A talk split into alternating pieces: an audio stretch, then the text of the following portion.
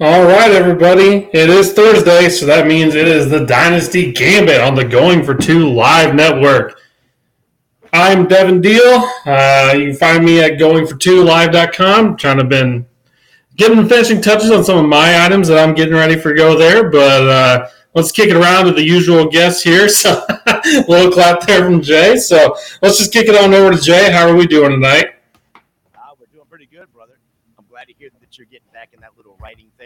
Can't wait to read some of those articles and uh, see what's going on over there for you. Uh, and it's been it's been a hectic week, man. We I didn't have a great week last week in fantasy with my teams. Uh, so yeah, you know, it's time to make some it's time to make some moves. It's time to you know we're getting a crunch time is coming. You, you know, trade deadlines are coming for fantasy teams. We got to start looking at something, you know, some of the moves we got to make in order to build our teams, or some of the moves we're going to make to reinforce our teams for next year. Is you know, so let's see what we got going on tonight. Right. This is uh, this is actually one of my favorite times of the year because it's really good time to be making those type of moves and really determining your future for either this season or for the future in next year in 2023. So definitely one of the funnest times of the season to be trading. People are looking to make trades, so it's a lot easier to get things done. So definitely a fun time. So and at the bottom here, Vandegrad 92. Brian, how are we doing tonight? Oh, Devin, I'm good. Better than the weather, certainly in Carolina, as I understand it. A little wind, a little rain. So, looking forward to watching the ground games. And like Jay was saying, it's an interesting time, especially in Dynasty, because I've got a lot of teams that have mathematically right now are in the playoffs. But that being said, are they good enough to compete for the championship? I don't know. So, I'm kind of kind of on that fence deciding which way to go. And the worst thing is you don't want to ruin your future for what is not necessarily your year, but at the same time, you almost owe it to yourself to give yourself a, a shot. So tough calls out there to be made. Yeah, I'm. Uh, I have a really tough call actually in my home dynasty league. It's my most expensive league that I play in, and I thought I was going to be a really bad team this year, so I traded a lot of pieces, which I still have some decent guys. But uh, I have six 2023 first round picks going into next year, and I'm currently six and three. So I'm like, man, do I shove all these chips in, or do I just stay with the course? Because there's a really there's a lot of really strong teams on my end uh, are, are in that league. So I'm I hate those decisions, man. I really thought I was not playing for this year, and now I kind of feel like I am. Okay. Are you in a, is that a 12 man league or? Uh, it's actually a 10. 10, okay. So I have six of the 10 first round picks. wow, yeah, that's, that's definitely some, some tough calls to make. Here's a, here's a great way to look at it, though look at the, the league as a whole. Where are you at in points for?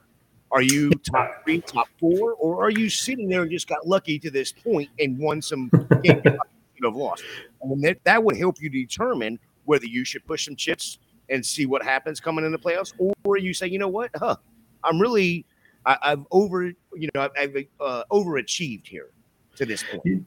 Yeah, a lot of what it is, particularly, which I don't mean to bombard the show with my particular situation here, but I uh, I have like the fifth most points, so I'm like right in the middle. But I'm just doing a lot better than like most other teams that I didn't think I'd be doing better than. But I'll, I'll keep everyone informed as to what decisions I make going forward in that league, just because I got a lot of ammo, I got a lot of ways I can go. But uh, yeah, definitely one of the best times of the year for dynasties. So. Um, all right, so let's get into the show, fellas. So, you know, just going to recap some news and notes from uh, previous week. Um, this week we got week 10 byes. So, uh, Baltimore Ravens, Cincinnati Bengals, New England Patriots, New York Jets. So, a lot of actually big names that we're missing out on again this week. Uh, Lamar Jackson, I know Andrews has been knocked up, so maybe he's going to have rebound, get healthy. Um, everyone on the on the Bengals, you know, Joe Burrow, Mixon's coming off that monster week. Um, Patriots, eh, not really probably getting too much there besides Rhamondre Street, uh, Stevenson. Um, you know, a little bit of Jakobi Meyers, I guess. And then the Jets, uh, you know, same thing there. There's some upside players there, but uh, Garrett Wilson's been coming on strong. He's showing pretty good uh, rapport with uh, Zach Wilson. So, uh, what are your guys' thoughts on the Week 10 byes? You know, let's start, let's start it over with you, Jay. Well, the one that I'm looking forward to is uh, actually the word came out the other day that uh, it looks like Chase will be back after the bye, or could be back after the bye. Uh, so that's that's kind of interesting for Chase owner. Um, and I'm sure some people traded Chase away, seeing that there was a possibility of the IR, and uh, I'm sure they're regretting that choice now.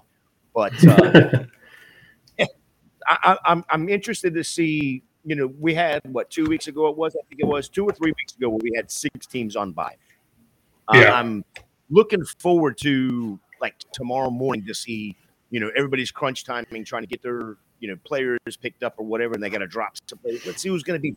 Is- Or is somebody going to drop a Garrett Wilson?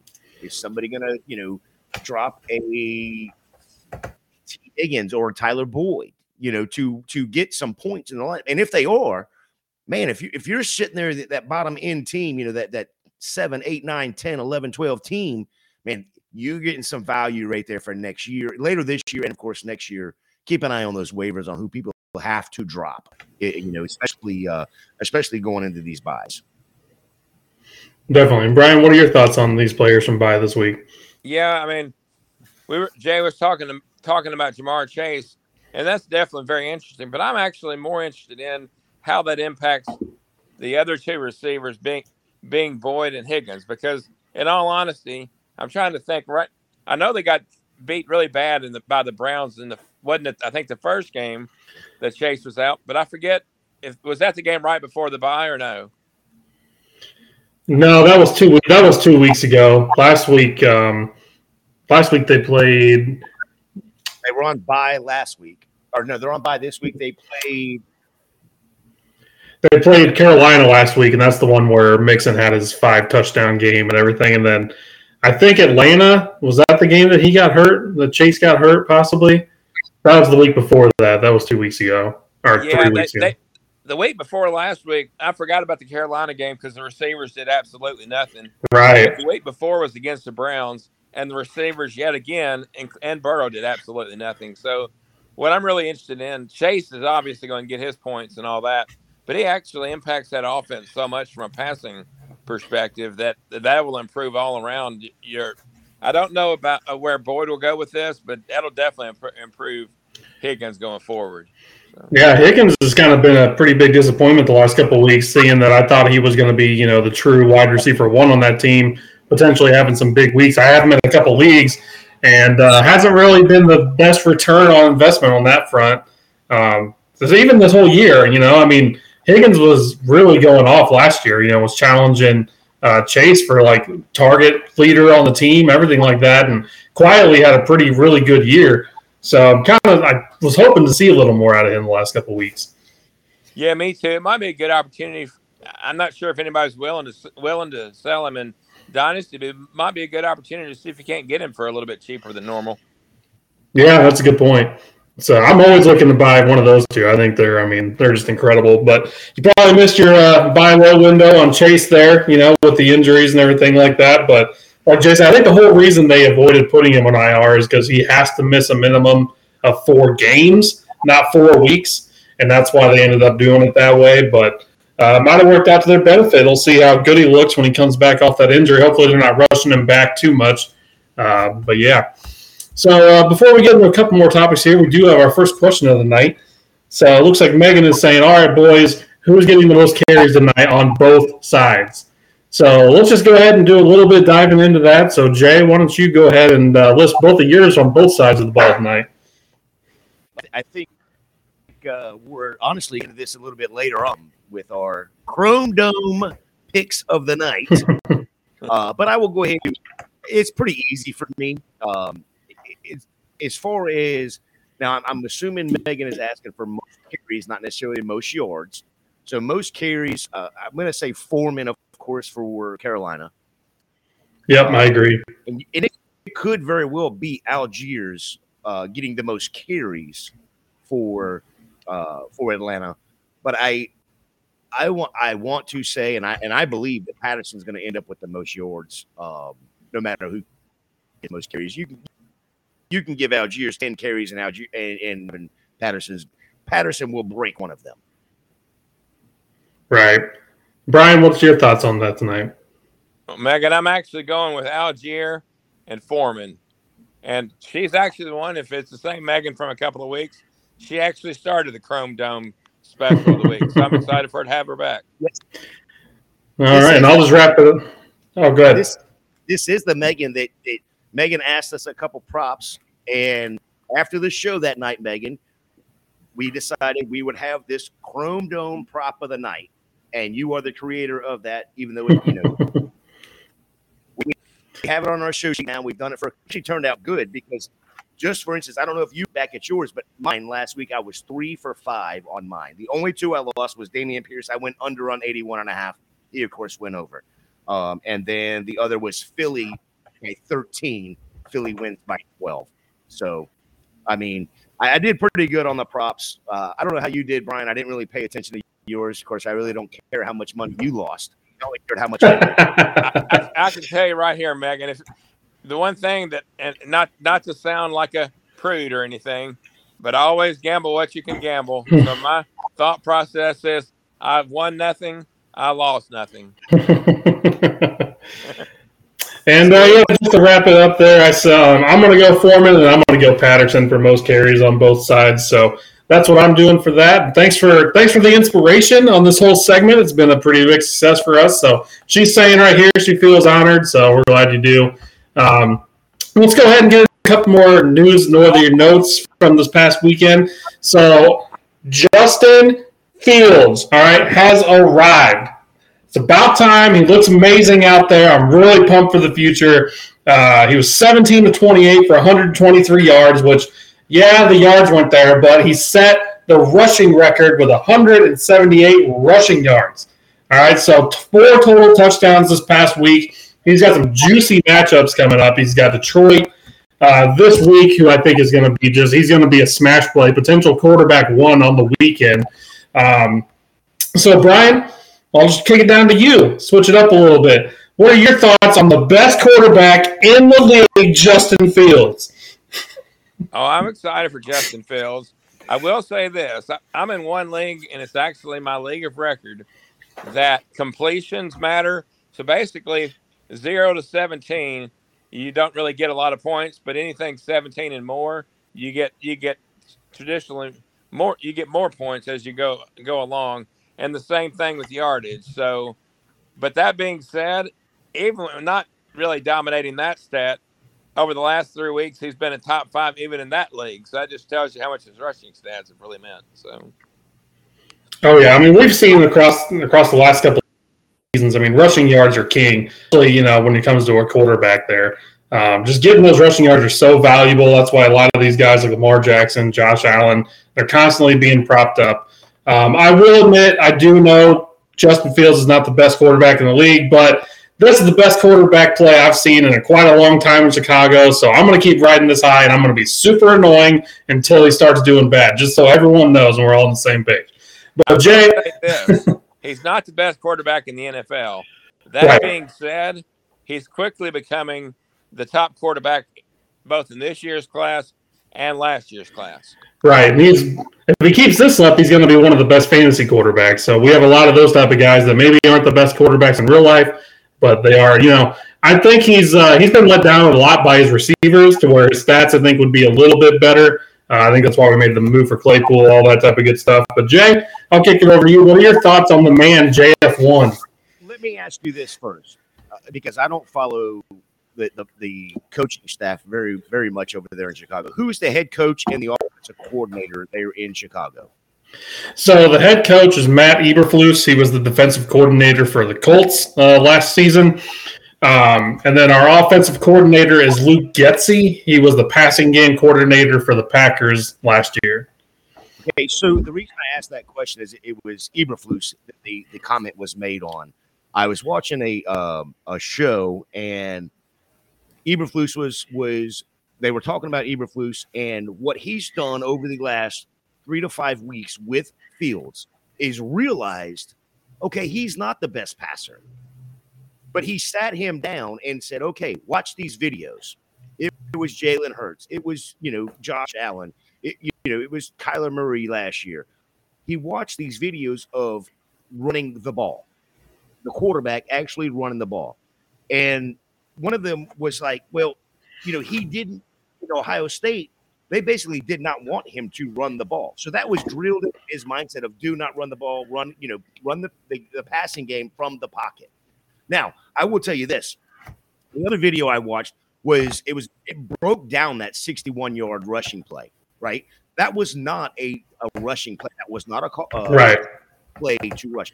That was actually a mesh route, and as soon as he stepped up in the pocket because the pocket opened, so he went to step up, and Mooney saw him step up and thought, "Oh God, he's scrambling." He went on a scramble drill right as you see Justin raise up to throw to him. Mooney's got his back to him, and he's like, "Well, shit, I ain't got no, no choice. I got to run." And then the Dolphins defenders were completely out, you know, outspaced, so he had nothing but room to run. Props to him for doing it. Props to the coaching staff for going, "Hey, Justin, let's run the ball a little bit more." They're calling design plays to get him out of the pocket and allowing him his, his skill and his ability to actually do what it's supposed to be doing on the field. You know, Jalen Hurts has slowed down his running. Lamar Jackson slowed down his running. They probably will have to slow down his running, but this was the step that they needed to make to see Justin Fields can actually be an NFL quarterback. Now let's go get and probably overspend a little bit, but let's go get Claypool. Give him a weapon. Give him now two weapons with Mooney. You know, now you got Kmet Now all of a sudden, Kmet's a thing. We're all high on to begin the year, and now now he's actually producing over the last two weeks. Yeah, three so, touchdowns last two weeks. If they can build that offensive line, get him a little bit more protection, probably another running back because I mean we all we all believe that that, that Montgomery's out, you know, but hell they got Herbert back there. But if they can keep both of them and add an offensive line, man, I tell you what, Justin Fields looks like QB one in three.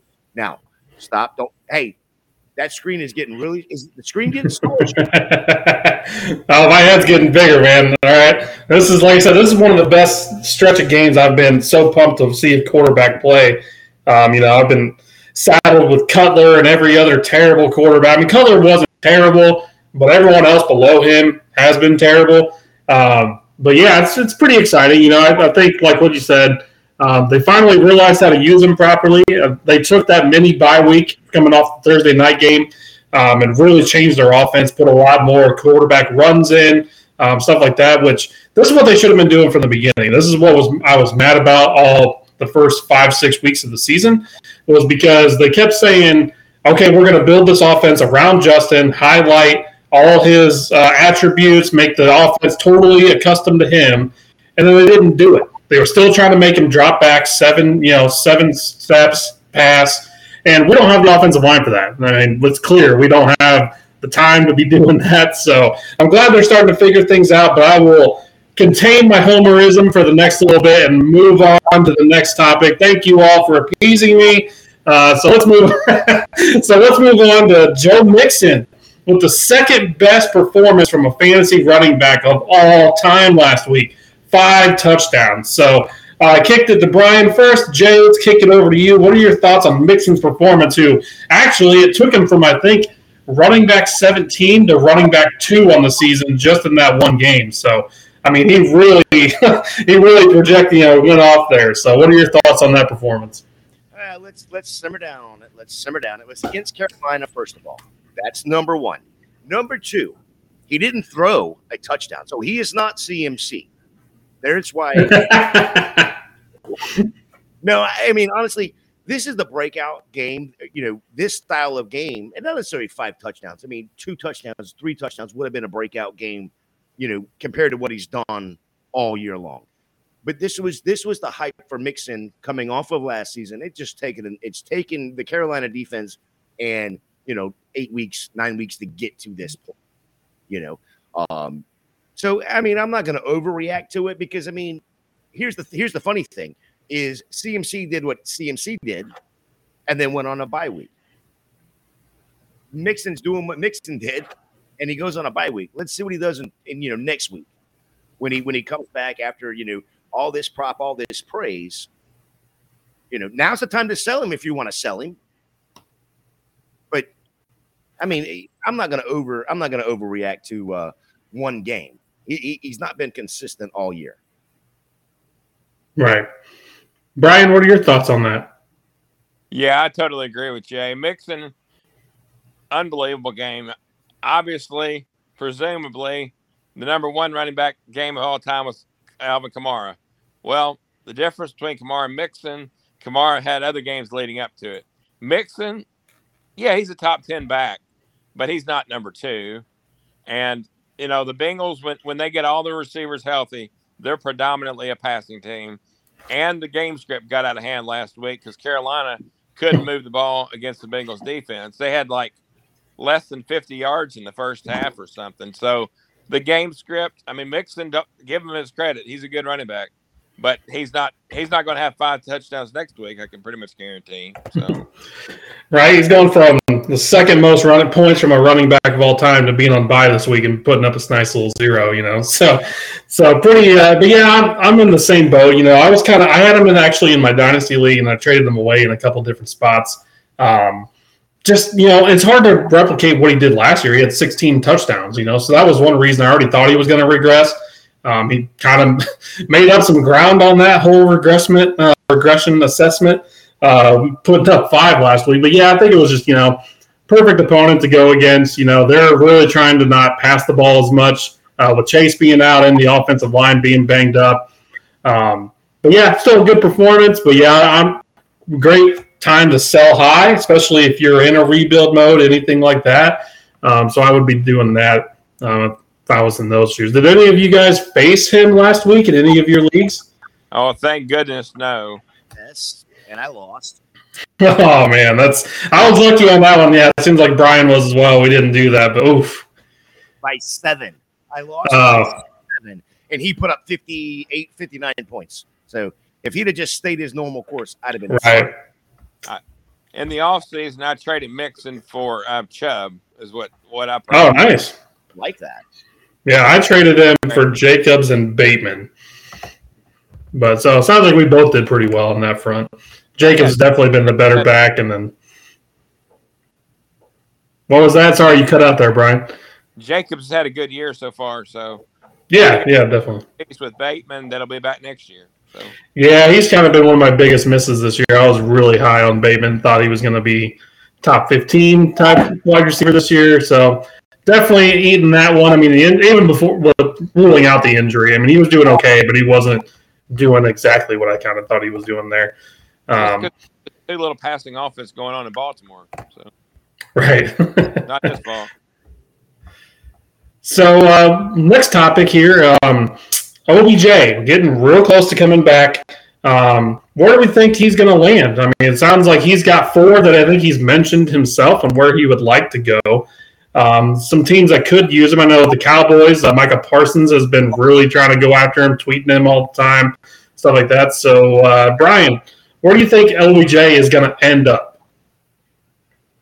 I I would be okay with the Cowboys, like you just mentioned. I've heard the 49ers.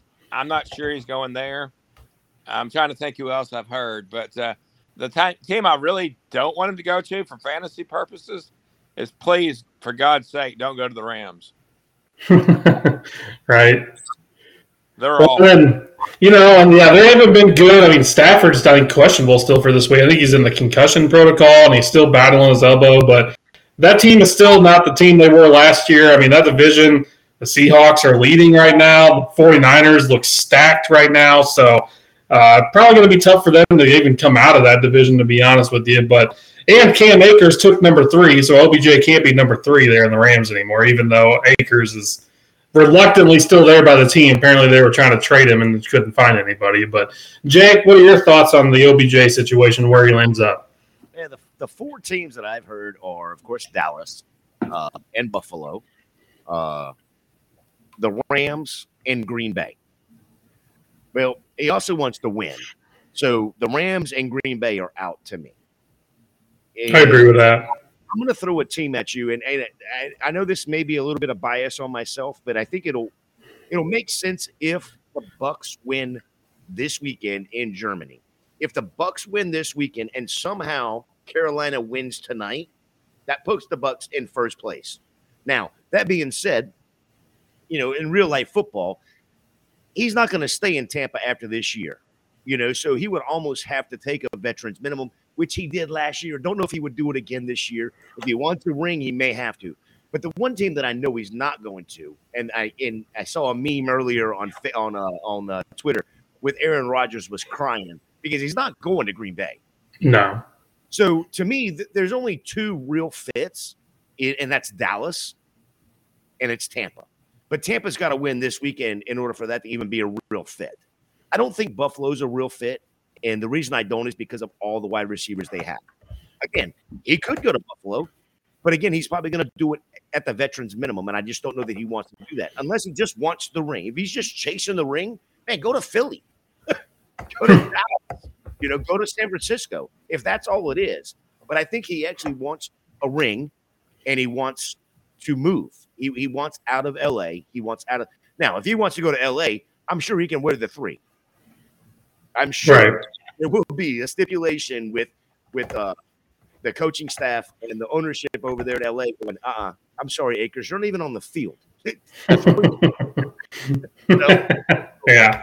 All I all I, like, I can say like Dallas. Go ahead, Jay. No, I, I like Dallas as, as a landing spot for him.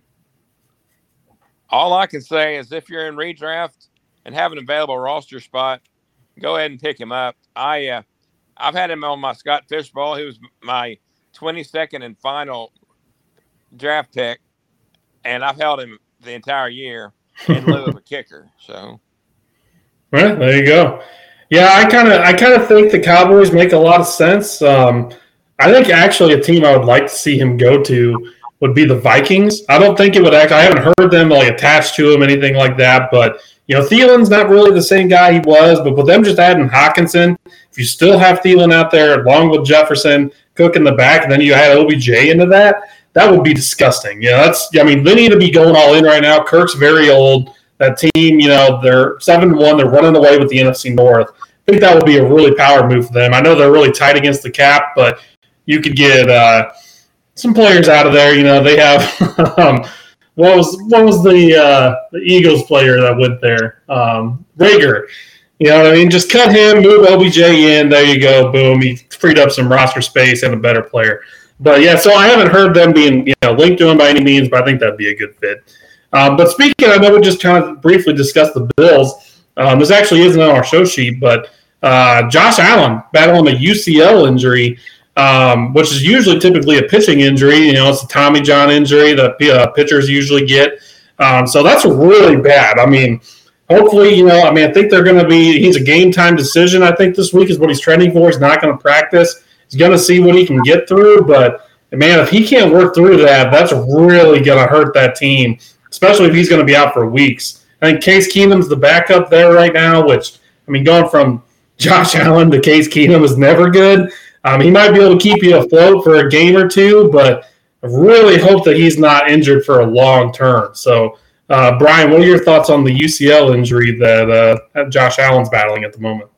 Yeah, like you said, I mean, I keep up with injury news quite a bit, and um, he's missed yesterday and today's practice, and they've said he can play without practicing, and that's okay. But um, I'm hoping they're an early game. Um, I, I, don't know off the top of my head, but uh, Keenum's manageable. I mean, let's let's face it. There's so many bad NFL quarterbacks that are second string on their team.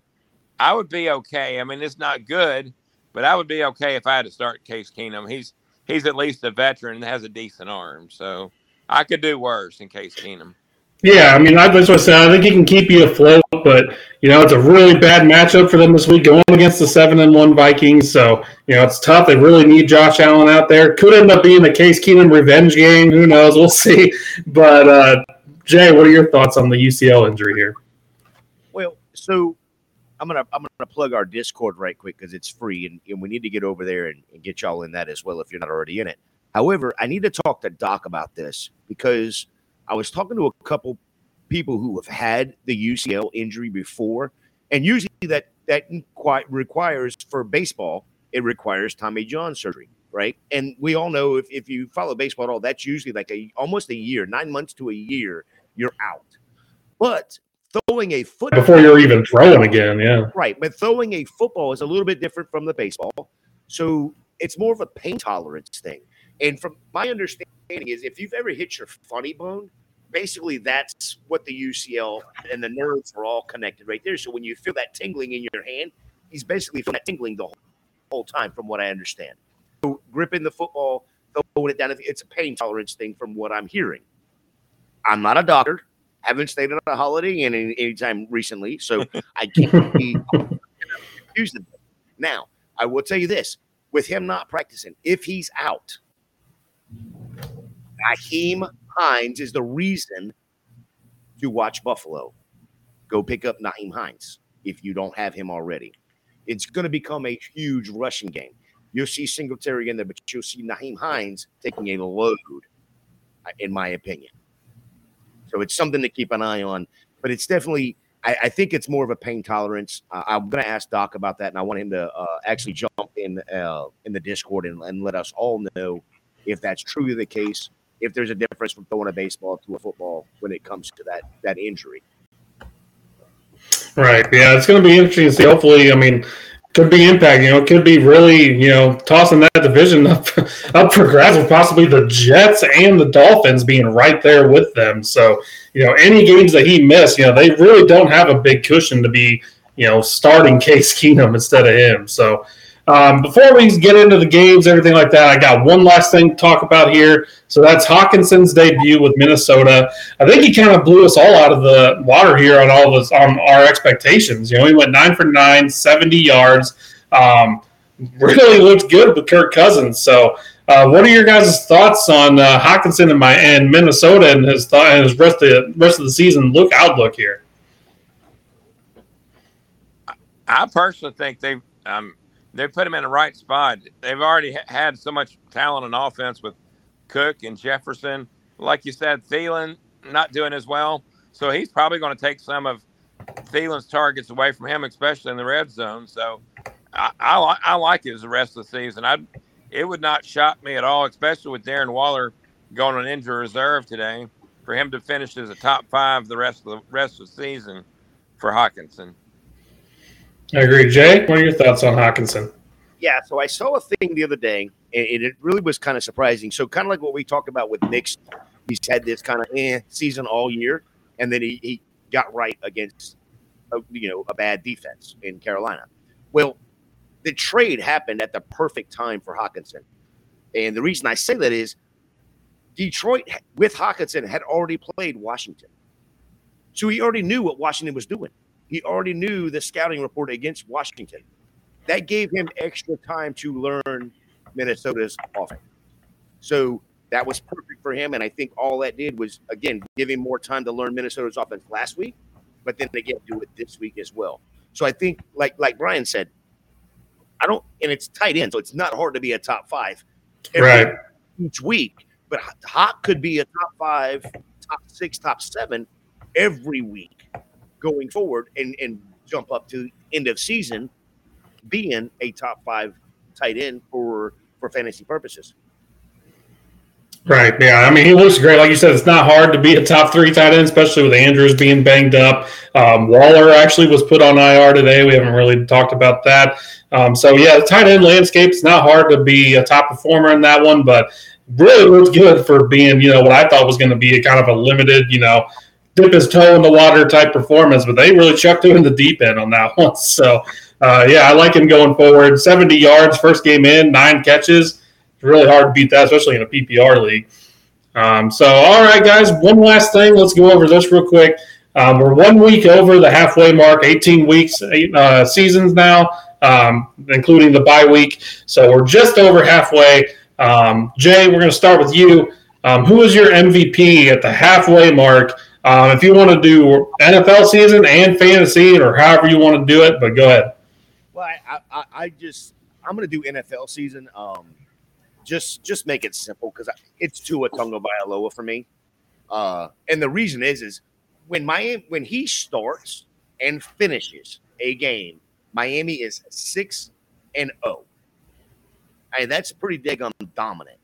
Uh, you know, he, he's pushing the ball downfield like everybody's you know thought he couldn't do at some point, but then he gets Tyreek Hill, and we all we all saw the you know the underthrow, you know, in the wind or whatever.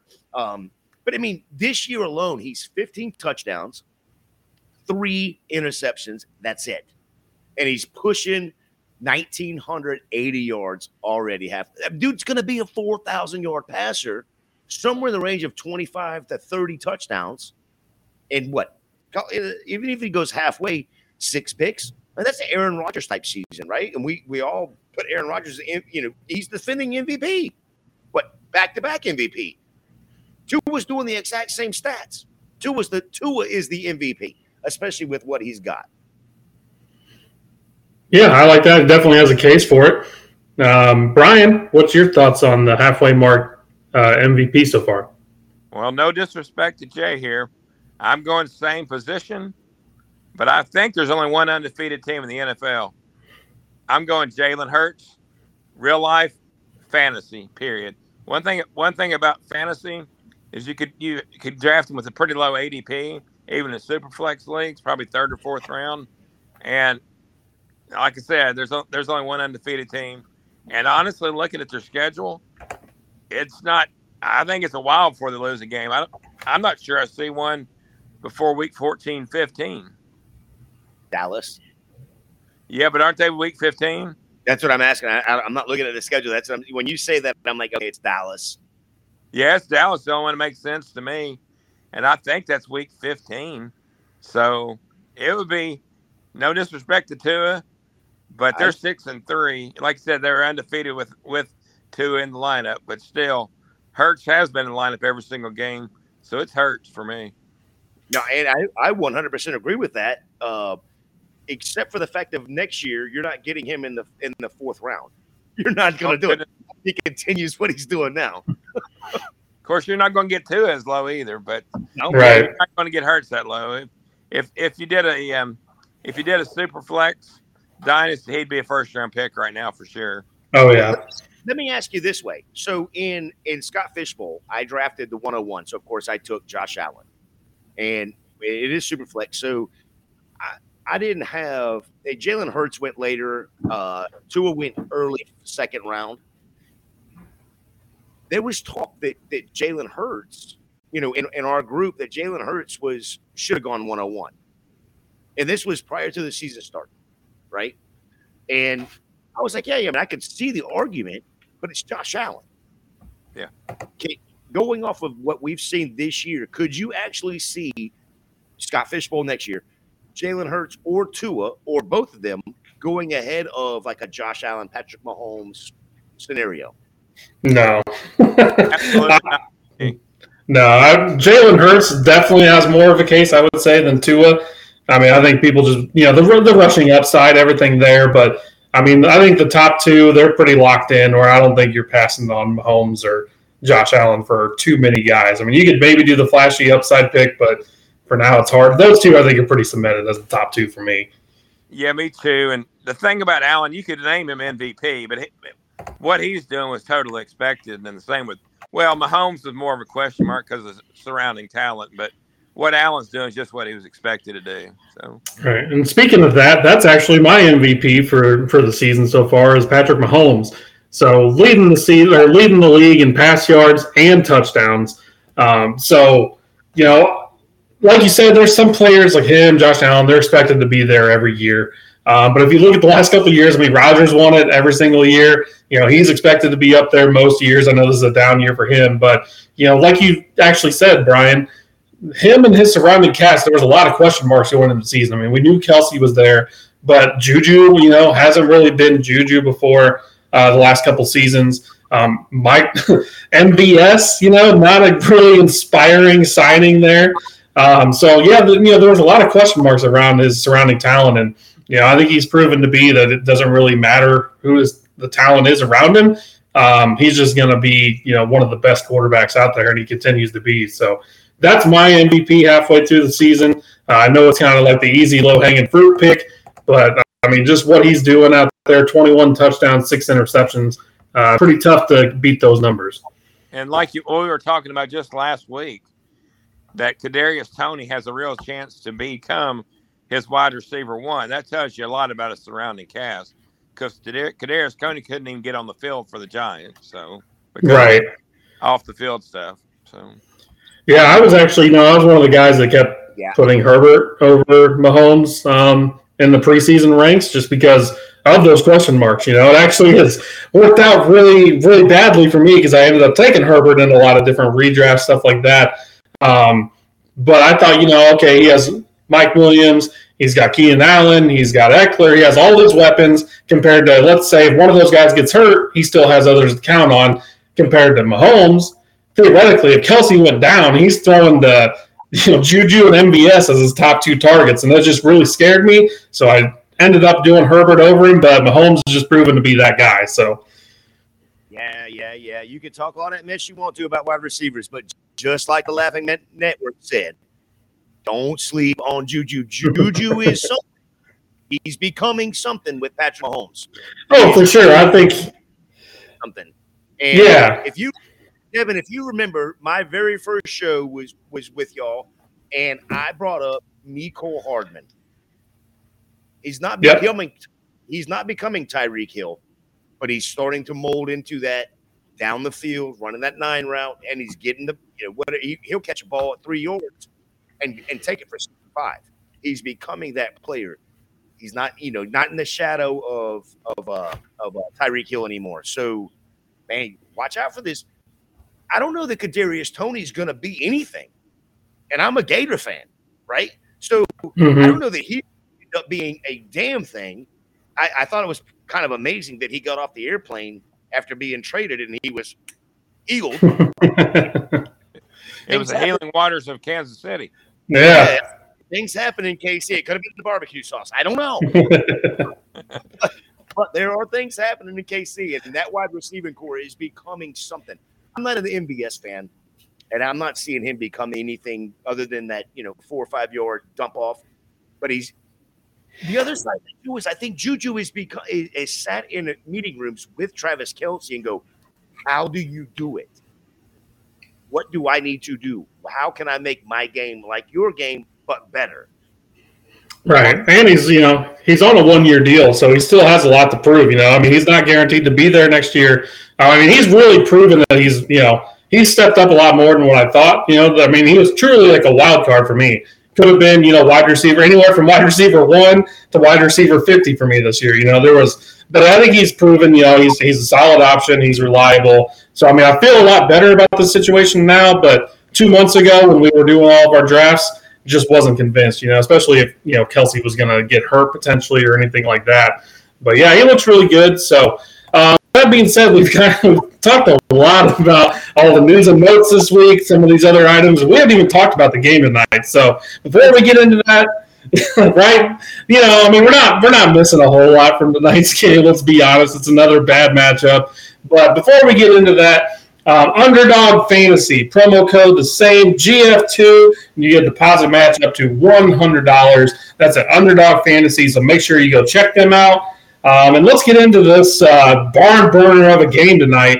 Uh, some players that are actually going to be in or out. Um, Chuba Hubbard uh, had an ankle injury, missed the last couple weeks. He is going to be active tonight. So, might you know, uh, we had uh, our earlier question. Um, we're asking about who's going to get the most. I think that's where it comes from, from Megan, just with him actually being active. Still think we all agree it's going to be Foreman. Um, and then Higgins also on Carolina has an illness. He's questionable. I have not seen if he's going to be active, um, but I haven't seen anyone on Atlanta currently that's been ruled out. So, yeah, we got this barn burner of a matchup. Um, let's go ahead and just actually talk into this game. We had some other topics as far as some other players that were in or out this weekend, but we need to talk about this one a little bit. So, um, I'm going to go ahead and start with Brian. Do you think weather is going to be a factor in tonight's game? I know you already hinted at that earlier. That Carolina looked like it had some rain coming. So, what are your thoughts on the conditions for tonight? Time if out, either one of teams were passing out, teams, because I would say yes. But since both quarterbacks are below average, I'm going to say no. Oh, looks like we might have uh, lost Brian there. No. I, I wanted him to. I wanted him to stop because I wrote this down today. I, we need to do a drinking game tonight for one reason and one reason only. Not on this show, but during the during the uh, during the broadcast, right? Um, we take a drink every time weather is set. Right? Thing. Right. I'm in South Georgia, and we we're getting we're getting the weather right now. Right, so we've had it all we've had it all day since about seven o'clock this morning, and it's been raining, it's been windy, and sometimes it's gusting pretty hard. Um, the reports coming out where this game could be sustained winds at 25 miles an hour with gusts up to 35 to 50. I don't see that happening. I don't think it matters in this game, to be quite honest. These teams are running teams. Um, so I don't I don't worry about the weather. I, I, I asked the question because I wanted to see what Brian's thought were. I mean, I know Brian's up in Tennessee ish, right, Brian? Okay. That's you're- right. Yeah, Nashville. What what is your weather like now in Nashville? You're not getting We've any got nothing. Yeah. So, I mean, we're kind of, I would say we're probably the same distance, roughly wise, to Charlotte. But I'm getting the weather. I don't think the weather's going to hit till later, maybe the fourth quarter. So I don't think the weather's going to be a factor at all. Yeah, even if so, I mean, like you said, both these teams are running teams. Not like they're really airing it out. I mean, Marcus Mariota has single handedly tanked Pitts and London all on its own. So, you know, we'll be lucky to even see too many passes here tonight anyway, just between both of these teams. Um, go ahead. My favorite parlay, I haven't seen it available. Plus, over or under 300 total yards passing between the two quarterbacks. wow, that's that's a good one. I like that. There won't be two quarterbacks. There'll be at least three. Because I have a feeling that PJ Walker is going to throw an interception, and Baker Mayfield will then come in. Yeah, I'm kind of shocked they stuck with uh, PJ this week. You know, I mean, Baker come in, he looked pretty good. You know, I mean, I know you know they have a larger sample size from earlier in the season, but PJ looked terrible last week. Yeah. Um, so all right, so you know, I'm kind of going to switch up our format here. We haven't talked a lot about this game. I know there's not a whole lot of news and notes to talk about, but uh, let's go ahead and jump to what our predictions are for tonight's game before we get into stock up, stock down. So uh, I'll go ahead and give mine. I have Atlanta winning 21 to 20. Uh, Brian, what is your prediction for tonight's game? Very similar. Atlanta 24 to 21. And Jason, what you got? Yeah, unfortunately, uh, as a Bucs fan, this hurts, but I went to Atlanta 24 17. yeah, you know, I mean, there, there's potential here to have some decent points. We're all in the 20s. We all took the Falcons. Um, just not a great matchup. I mean, the the Panthers just look like one of the worst teams in the NFL. They don't have a lot of talent anywhere on that team. Um, they have some good key pieces, but yeah, they just don't have any good quarterback play, anything like that going on. So, all right, so you know, guys, we're wrapping up here, let's go ahead and get into everyone's favorite segment: stock up, stock down. I'm actually going to toss this one over to Jason to give your first stock up of the week. Yeah. My uh my stock up this week, Old Kmet. And I know why you sent it to me for Being you're you're little homering. Homering. you're homering. I hear I mean the last two weeks, uh, he was tight in 14 two weeks ago. Last week he was tight in two on this uh, you know on the week. So I mean, the Bears, like I said earlier about Justin Fields, they're, they're slowly opening up the play calling. They're starting to find the receivers. They've got, you know, they've gotten um, uh, Claypool in there now, so you know, got, got a week with them. Um, I mean, man, Cole Kmet, what we thought Cole Kmet could be, he still can be. It's just taking Right. a little bit. So, man, give, give me Cole Kmet stock up all the way to the moon. I'm really hoping. I've gotten really close. I took the over on five touchdowns for him this season, and it was looking really bad for a couple weeks or most of the season. And he's at three in the last two weeks, so I'm feeling a lot more, a lot better about that bet. So we'll see how that ends up panning out. But yeah, I agree. I like Cole Kmet. Uh, definitely stock has been definitely more involved, and he, they're kind of doing the Kansas City Ravens thing, where when they need a yard, they're not trying to hurt their quarterback. They do the slick little tight end in motion, get under the center, and you know, a 6'6", 250 pound man getting that rushing yard. So I, I'm not going to try to bust your bubble anymore or blow up your head any more than I already have tonight. At five TDs, does that include a possible playoff too? I don't think so. I think it was regular season. I mean, if they're if they're going to keep playing like they're playing, they could sneak into that wild card. Oh man, come on, don't do that to me. They said there's a lot of water in Carolina, but must be a lot in Tennessee is right now. All right, Laughing Man Network on YouTube here says my only issue with Kmet is his points off three touchdowns in two weeks, and Claypool's in town. They are going to leech off each other. I like having him on the low though.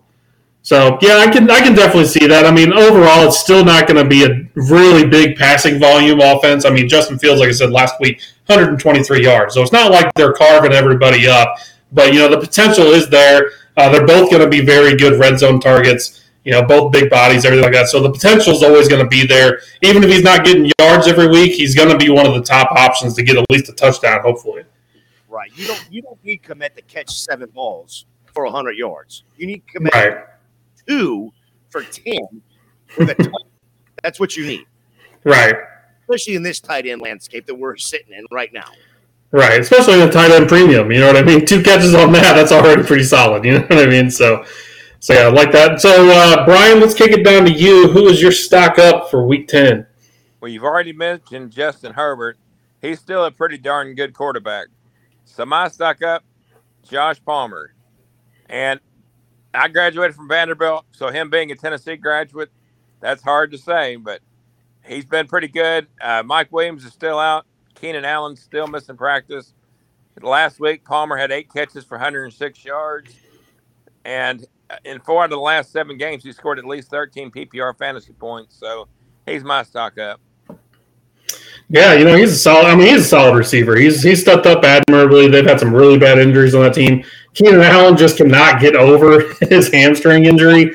You know, I mean, we joked about it the other week that you know Brian Robinson literally got shot came back before Keenan Allen did with his hamstring injury. So it's just been nagging him all season. He's definitely been stacking up, or stocking up. So that's good for good for him on that one. So another comment here, Laughing Man Network said, referring back to Kmet, buy the shit out of him. Agree with that as well. He's pretty cheap. You might be having a harder time buying him as cheap now the last couple weeks. Uh, people are definitely probably going to be selling high. Um, but he says he does think the future is real nice for him as well. So appreciate the comment. I agree as a Bears fan and as the podcast host at the moment. So thank you for that. Um, I will say actually as well. So my stock up for the week um, is Jeff Wilson. So you know he got traded you know pretty late in the week actually uh, to the to the Dolphins. And, you know, Mostert has been having some really solid weeks, was really carving some people up. I know Jeff Wilson is familiar with this offense, given that Mike McDaniels came from the 49ers, but I still didn't think he was going to be as involved as he is. And he ended up playing 49% of the snaps. So basically 50 50 right off the bat with limited time to learn the playbook, everything like that, which, like I said, came from San Fran, knows probably most of the plays, different terminology to learn, stuff like that. But on nine rushes, he had 51 yards and three targets, three catches for 21 yards and a touchdown. So very heavily involved. Um, he's got a pretty good matchups coming up. He's got Cleveland this week. Uh, then they have a bye week, but then Houston the following week. So you know, if you're needing some, you know, decent RB two numbers, I think he's a lock solid RB two going forward. Um, like I said, just I wasn't expecting him to be 49 percent of the plays. So uh, Brian, what did you think? Do you think he was going to be playing that much of the snaps? I really didn't, but I but I'd also forgotten who his head coach was when they when he got traded, and you know I, I think a key component here is Chase Edmonds also got traded. Right. So Jay, what do you think about uh, about Jeff Wilson there? Man, I, I love the that that was probably the best landing spot for him. Uh, you know, yeah, agreed. I mean, I, I if I was Raheem Mostert, I'd be looking over my shoulder. Yeah. As close friends as they are, or it seems to be, because Mostert, when when when when Wilson caught that touchdown, Mostert was the first one to jump up, meet him on the field, you know, high fives, whatever. Man, you better look over your shoulder because you might have to look over your shoulder for Chase, but you need to look over your shoulder at your boy. he came in there, came in there thinking, okay, I might have a chance. I didn't have a chance with CMC being the lead back. I had a chance against Mostert. He's going to get hurt. Yeah. Yeah, it was like you said, it was a perfect landing spot for him. I really liked it there. I guess I should have factored in more that you know he knows the system, so he might have been you know thrown into a higher volume compared to most other players, but still was pretty shocking just to see that. I just was not expecting that.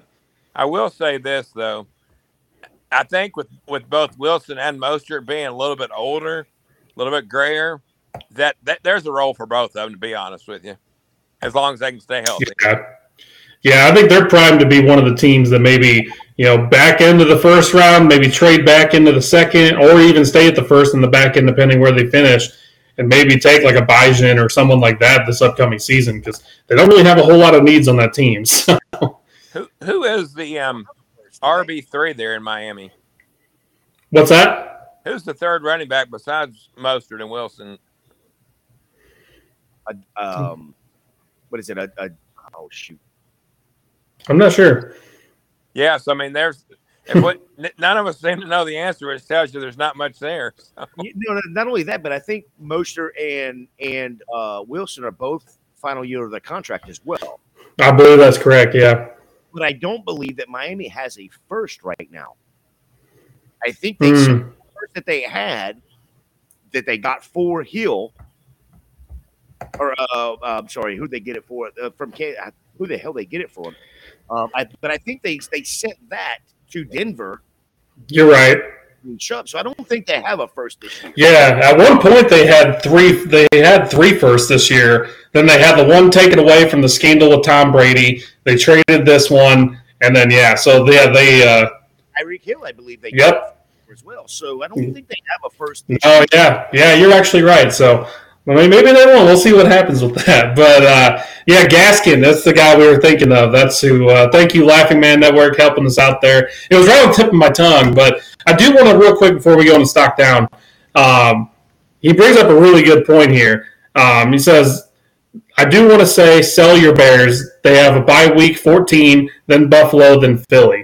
Um, that's a really they have, they have a terrible you know the next couple weeks not bad so you could maybe entice someone with the Lions this weekend Houston coming up. But yeah this is the time of the year where dynasty redraft everything.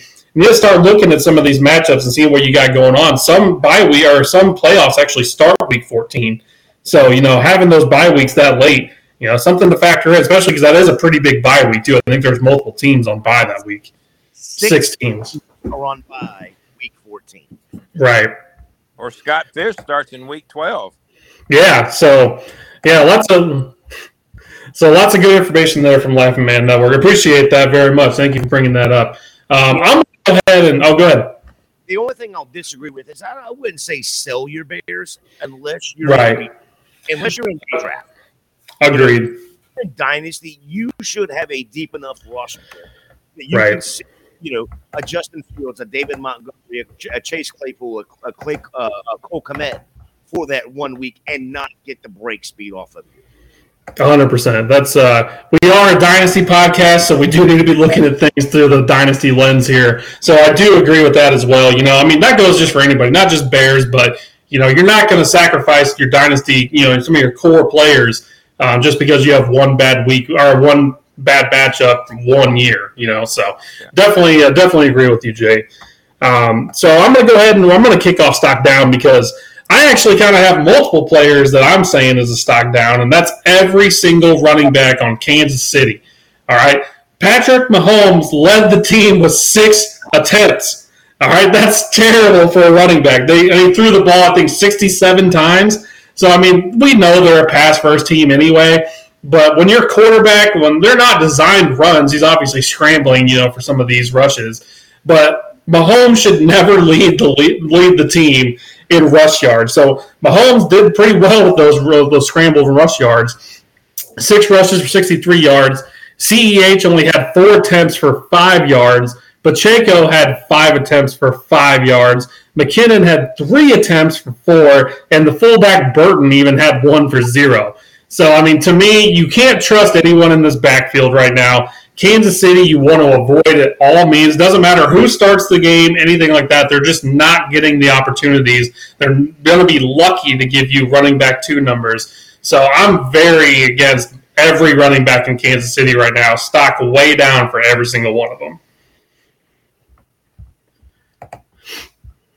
Yeah, I'm not going to disagree with you too much, except that I did see where Eric Bieniemy's come out uh, either yesterday or today, right after practice, and said we have to get the running game going. If that means we got to give Clyde and Isaiah 20 touches a game, we have to do it. So, as of right now, absolutely 100% stock down. But they could go right back up in two weeks. That's true. That's you know that's the beauty of this segment. You know, one week you're down, one week you're up. So, so Brian, I'll take it down. I don't have the stats in front of me, but it sounded like he wasn't that far short of 20 total touches in the running back committee last week, was it? No, he's They saying just didn't do squat. he was saying 20 each. 20 touches for one running back. Each. They got to get the running game going. He's saying Yeah. 20 each. So, I mean, you, you take Mahomes out of six, you know, split those up, you're still looking at, you know, if you're going if you're going 15 touches for Clyde, 15 touches for for Isaiah Pacheco, I mean, that's 30 touches right there. They still gonna they're still gonna throw the ball 40 more times. Yeah, they're Yeah. going to have a heck of a lot of plays. I got some ocean front property in Arizona. I'll sell you.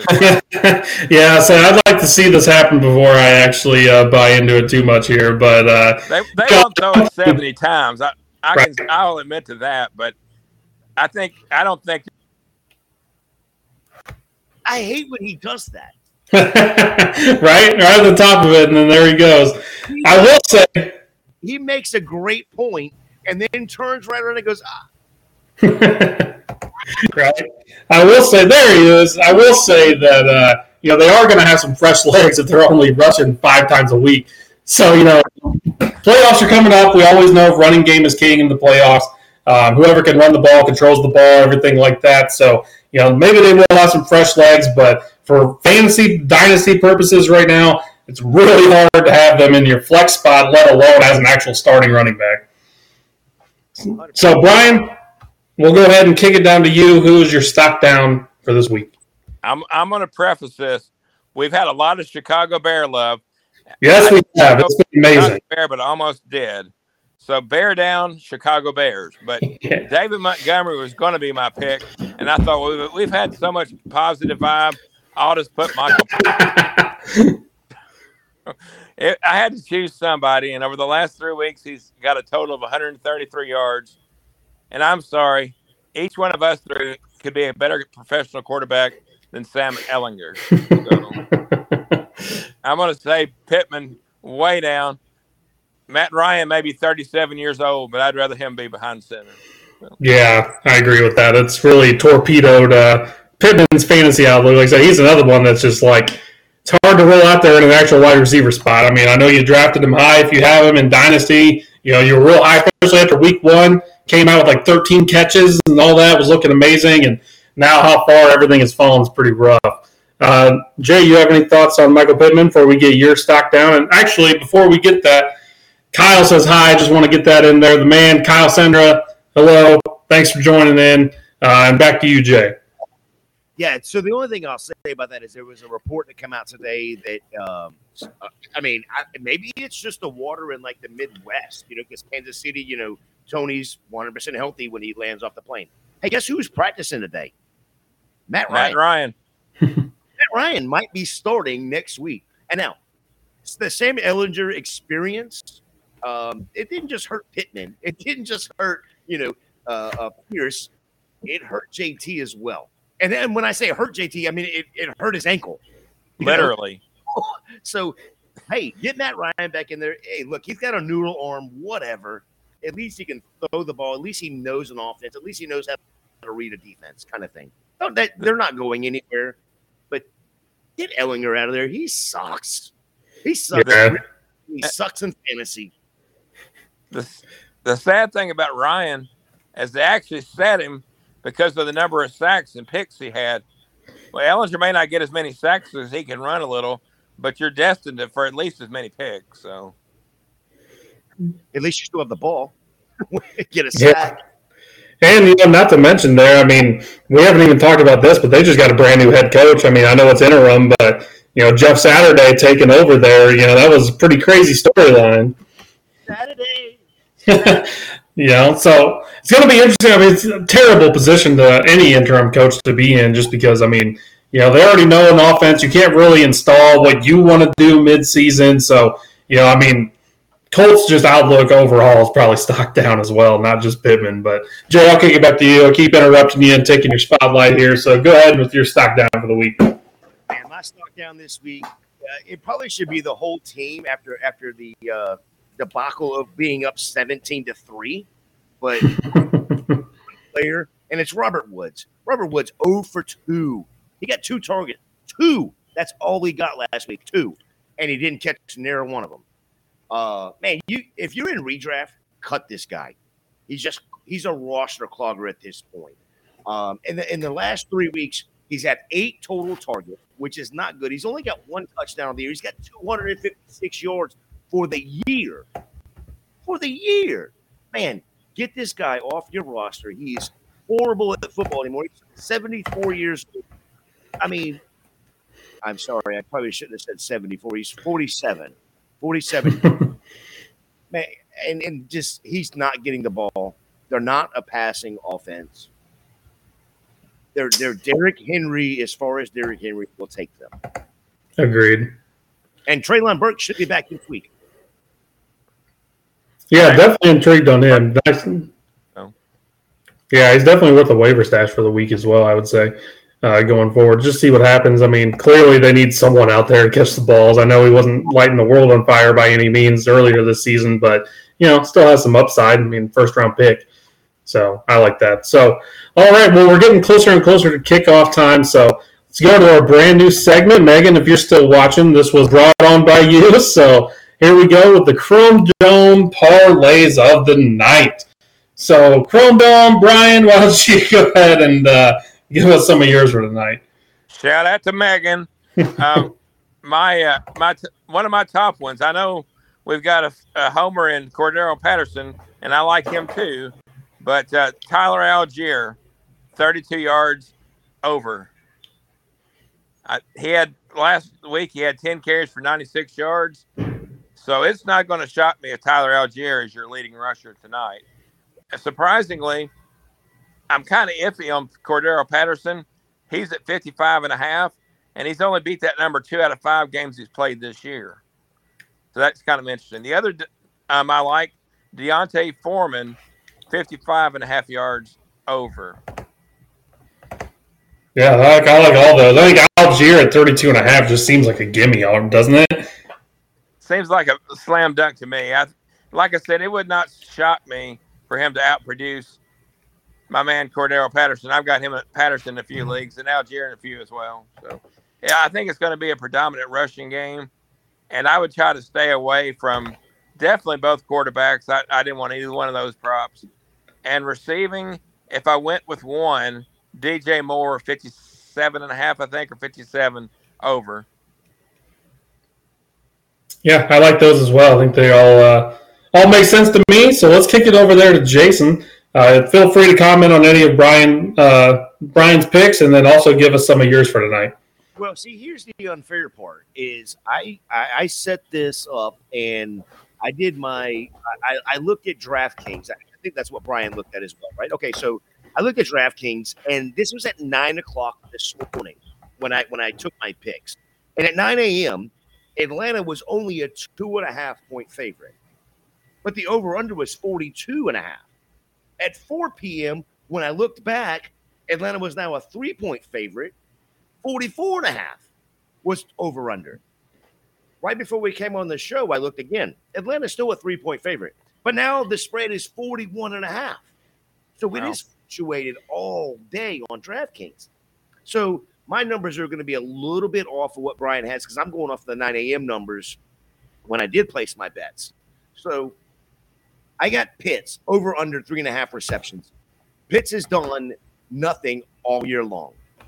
Over the he's gotten you know he, he's gotten the target at, that it's Marcus Mariota throwing, so it's not targets that are actually catchable targets.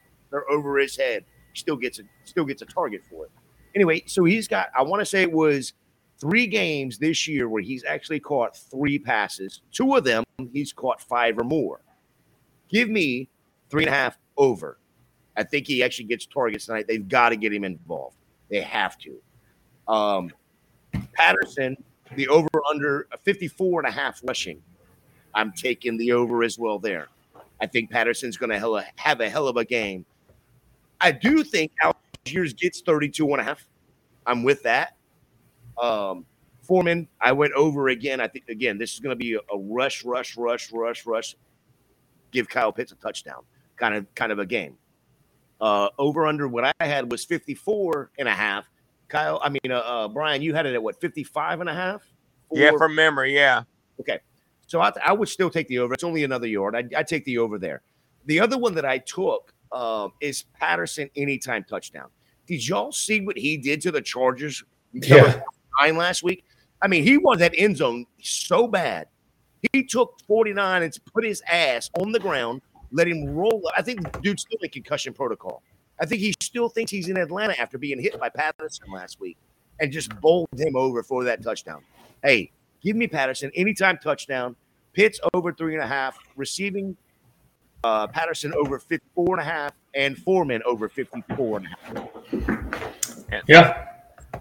If you had to ask me, Patterson, I'd rather go with the anytime touchdown. The yardage is okay, but definitely I would go with the anytime touchdown. Yeah, I put this in at a, on a ten dollar bet. Um, I I put a hundred dollars on it, but I put it in as a ten dollar bet, and it was a thirty seven dollar payout. Wow. So I put a hundred bucks on it. It's it's a, almost a four hundred dollar payout. So I figured, hey, it, I've got two of them pretty much guaranteed in, in my mind. I think the rushing, I think the rushing and the uh, for Foreman and the anytime touchdown for Patterson is a guarantee. Um, the Pitts receiving is is the bet in my mind. Yeah, I like a lot of those as well. Um, I got a couple here. We'll just get into that right before we got to get kick on, get going, just because the game's getting ready to kick off. So I got two Terrace Marshall over unders for everybody. So I got Terrace Marshall over under uh, receptions. Um, that's actually supposed to be um, reception yards, which is 39 and a half. So I'm taking the over on that. Um, and then also Terrace Marshall over under longest reception, 18 and a half yards. So I'm taking the over on that as well, just because the last three consecutive games, he's had catches of 21, 39, and 20. So, you know, he's not facing the great offense here. He's probably going to be, you know, the second option behind DJ Moore anyway, to where DJ Moore is going to be getting all the coverage. So 18 and a half yards, longest reception, 39 yards. Um, for total yards. So, what do you guys think about those two? I love. It. Makes it. sense to me. Yeah, my, my, only concern, my only concern is if the wind blows. Oh, wait, right. That's that's it. I see. I didn't say weather. Oh, I did. All right. Well, you guys, that's the show. We need to get wrapping up. Um, just a couple notes before we do get out of here. Um, oh, looks like uh, got some comments here. Kyle Senra, loving the new Chrome Dome segment. Shout out. Thanks, Megan, again for the inspiration. Um, looks like we got Laughing Man Network here. I did a big Cordarrelle over seven and a half reception and Marshall over seven and a, oh, seven and a half yards uh, reception and Terrace Marshall over seven and a half points. What do you guys think about those? Yeah, that that total for um Cordarrelle, I was surprised it was so low, under eight receiving yards. That's uh, that seems very low. Yeah, that that is super low. The, the, the one that would scare me there, honestly, it, it, it could it could actually smash on one touchdown. He could he could get Marshall right. could get points on one touchdown. Again, we, we're talking about throwing the ball and in an offense right now. Um, I could see that. I, I, think actually that that actually might be a great play if Baker ends up in the second half right. like he was last week. I think that could be a smash play. All right, and last comment here we have is uh, we're put your heads together, guys, from Kyle. uh, we cannot credit for that. That is Megan. we can't take credit for that. Yep. All right. Well, like I said, a couple notes. Just let everyone know what our upcoming schedule is. So next week we'll be here as usual. The following week will be Thanksgiving. It's already crazy. It's that time of the year. We are not going to be on the Thanksgiving week. We're going to be spending time with our family. So just enjoy the week with your guys' families, enjoy all the food, everything like that. But we will be back next week. Just wanted to kind of give everyone a little heads up what's going on. And uh, let's go ahead and do our little round robin here. So, uh, Jay, kick it over to you. Let people know what's going on. Will not not too. Oh wait, oh, we're talking about fantasy football here every week, every Thursday night pregame, and t- except for two weeks from now, we're gonna take we're gonna take a little hiatus. We're not gonna do bourbon. We're just gonna take a hiatus to enjoy our families. Y'all do the exact same thing. You catch me here every Thursday night. You can catch me Wednesday nights with uh, uh, Dynasty Intervention or Fantasy Intervention rather. You can catch me over in the Discord, please, y'all. It's a free Discord. Jump in there. We love talking to y'all. Y'all love giving us your trades. We love giving you a little bit of advice. You can yell at us for doing it. Definitely. And uh, Brian, how about you? Well, you can always find me at Vandegrad 92. And along with going for two, I'm also part of For Frequency Sake. So tomorrow night, Gladys Tyler, the, the, the best madame of fantasy football, DFS, she and I will have a podcast called Deep uh, DFS Deep Dive. And then on Sunday, I'm also part of the hour and a half long pregame show for for Frequency Network. So I've got a lot going on, and I always post it to Vandegrad 92. So please come follow. Hey, how much did you have to pay Gladys to come and talk to you on Friday nights? Oh, I'm telling you now, she knows the nicest person in the industry. So I'm just a lucky man. All right, and yeah, you can find me here every week as well. Appreciate everyone tuning in. I've had a lot of questions over here recently, actually, on my Twitter handle at Devin Deal. So appreciate the questions. Love helping everyone out. Like Jay's been saying, get with Discord, hit us up there. Keep watching all the great shows we have here on Going for Two Live Network. And if you have any questions, let us know. We love being here for you guys. Try to enjoy this game. I will say the Panthers look absolutely sick in their blackout uniforms tonight. That is one of the coolest looking uniforms I've seen so far in the season. So unfortunately, I don't think they're going to do much with it, but it is a pretty solid looking uniform. I got to say. Hey, I, I do want to say this real quick though too. If you hate watching Amazon with with the game, man, flip down and, and go to the um uh what is it the sheesh, I gotta find it now. What, what is it? The extra stats or whatever? Yeah, it's the it's uh it is next gen stats. The next yeah programming is that's so cool. Phenomenal. Yeah, it's awesome. I love it. Like it puts the players' names out there where you can see where they're lined up. You don't have to be like, oh, is that 18 or is that 16? I can't tell. It's so cool. Yeah, and on the replays, it's showing the routes. Yeah. Along, you actually learn a little bit on why routes are run certain ways or which you know why they're doing certain plays. And then when a when a pass is completed, they're showing like the speed. You can actually keep up with knowledgeable stuff that you can apply to your fantasy football teams. Yeah, I completely agree with that. Someone tweeted about that actually. It's like week three or something like that. And ever since I've watched it, I wish way more no, uh, networks did that because it is awesome. Yeah, but, as bad as, as Amazon has been, or and it's not Amazon, I guess, but it's it's bad as a football has been on Thursday nights. The next gen stats broadcast has been phenomenal. Agreed. All right. Well, that does it for us here at the Dynasty Gambit. Thank you for tuning in this week, and we will catch you all next week right here on the Going for Two Live Network. Thanks for tuning in. For Brian, Jay, and myself, have a good night. Enjoy the game. Thanks for tuning in.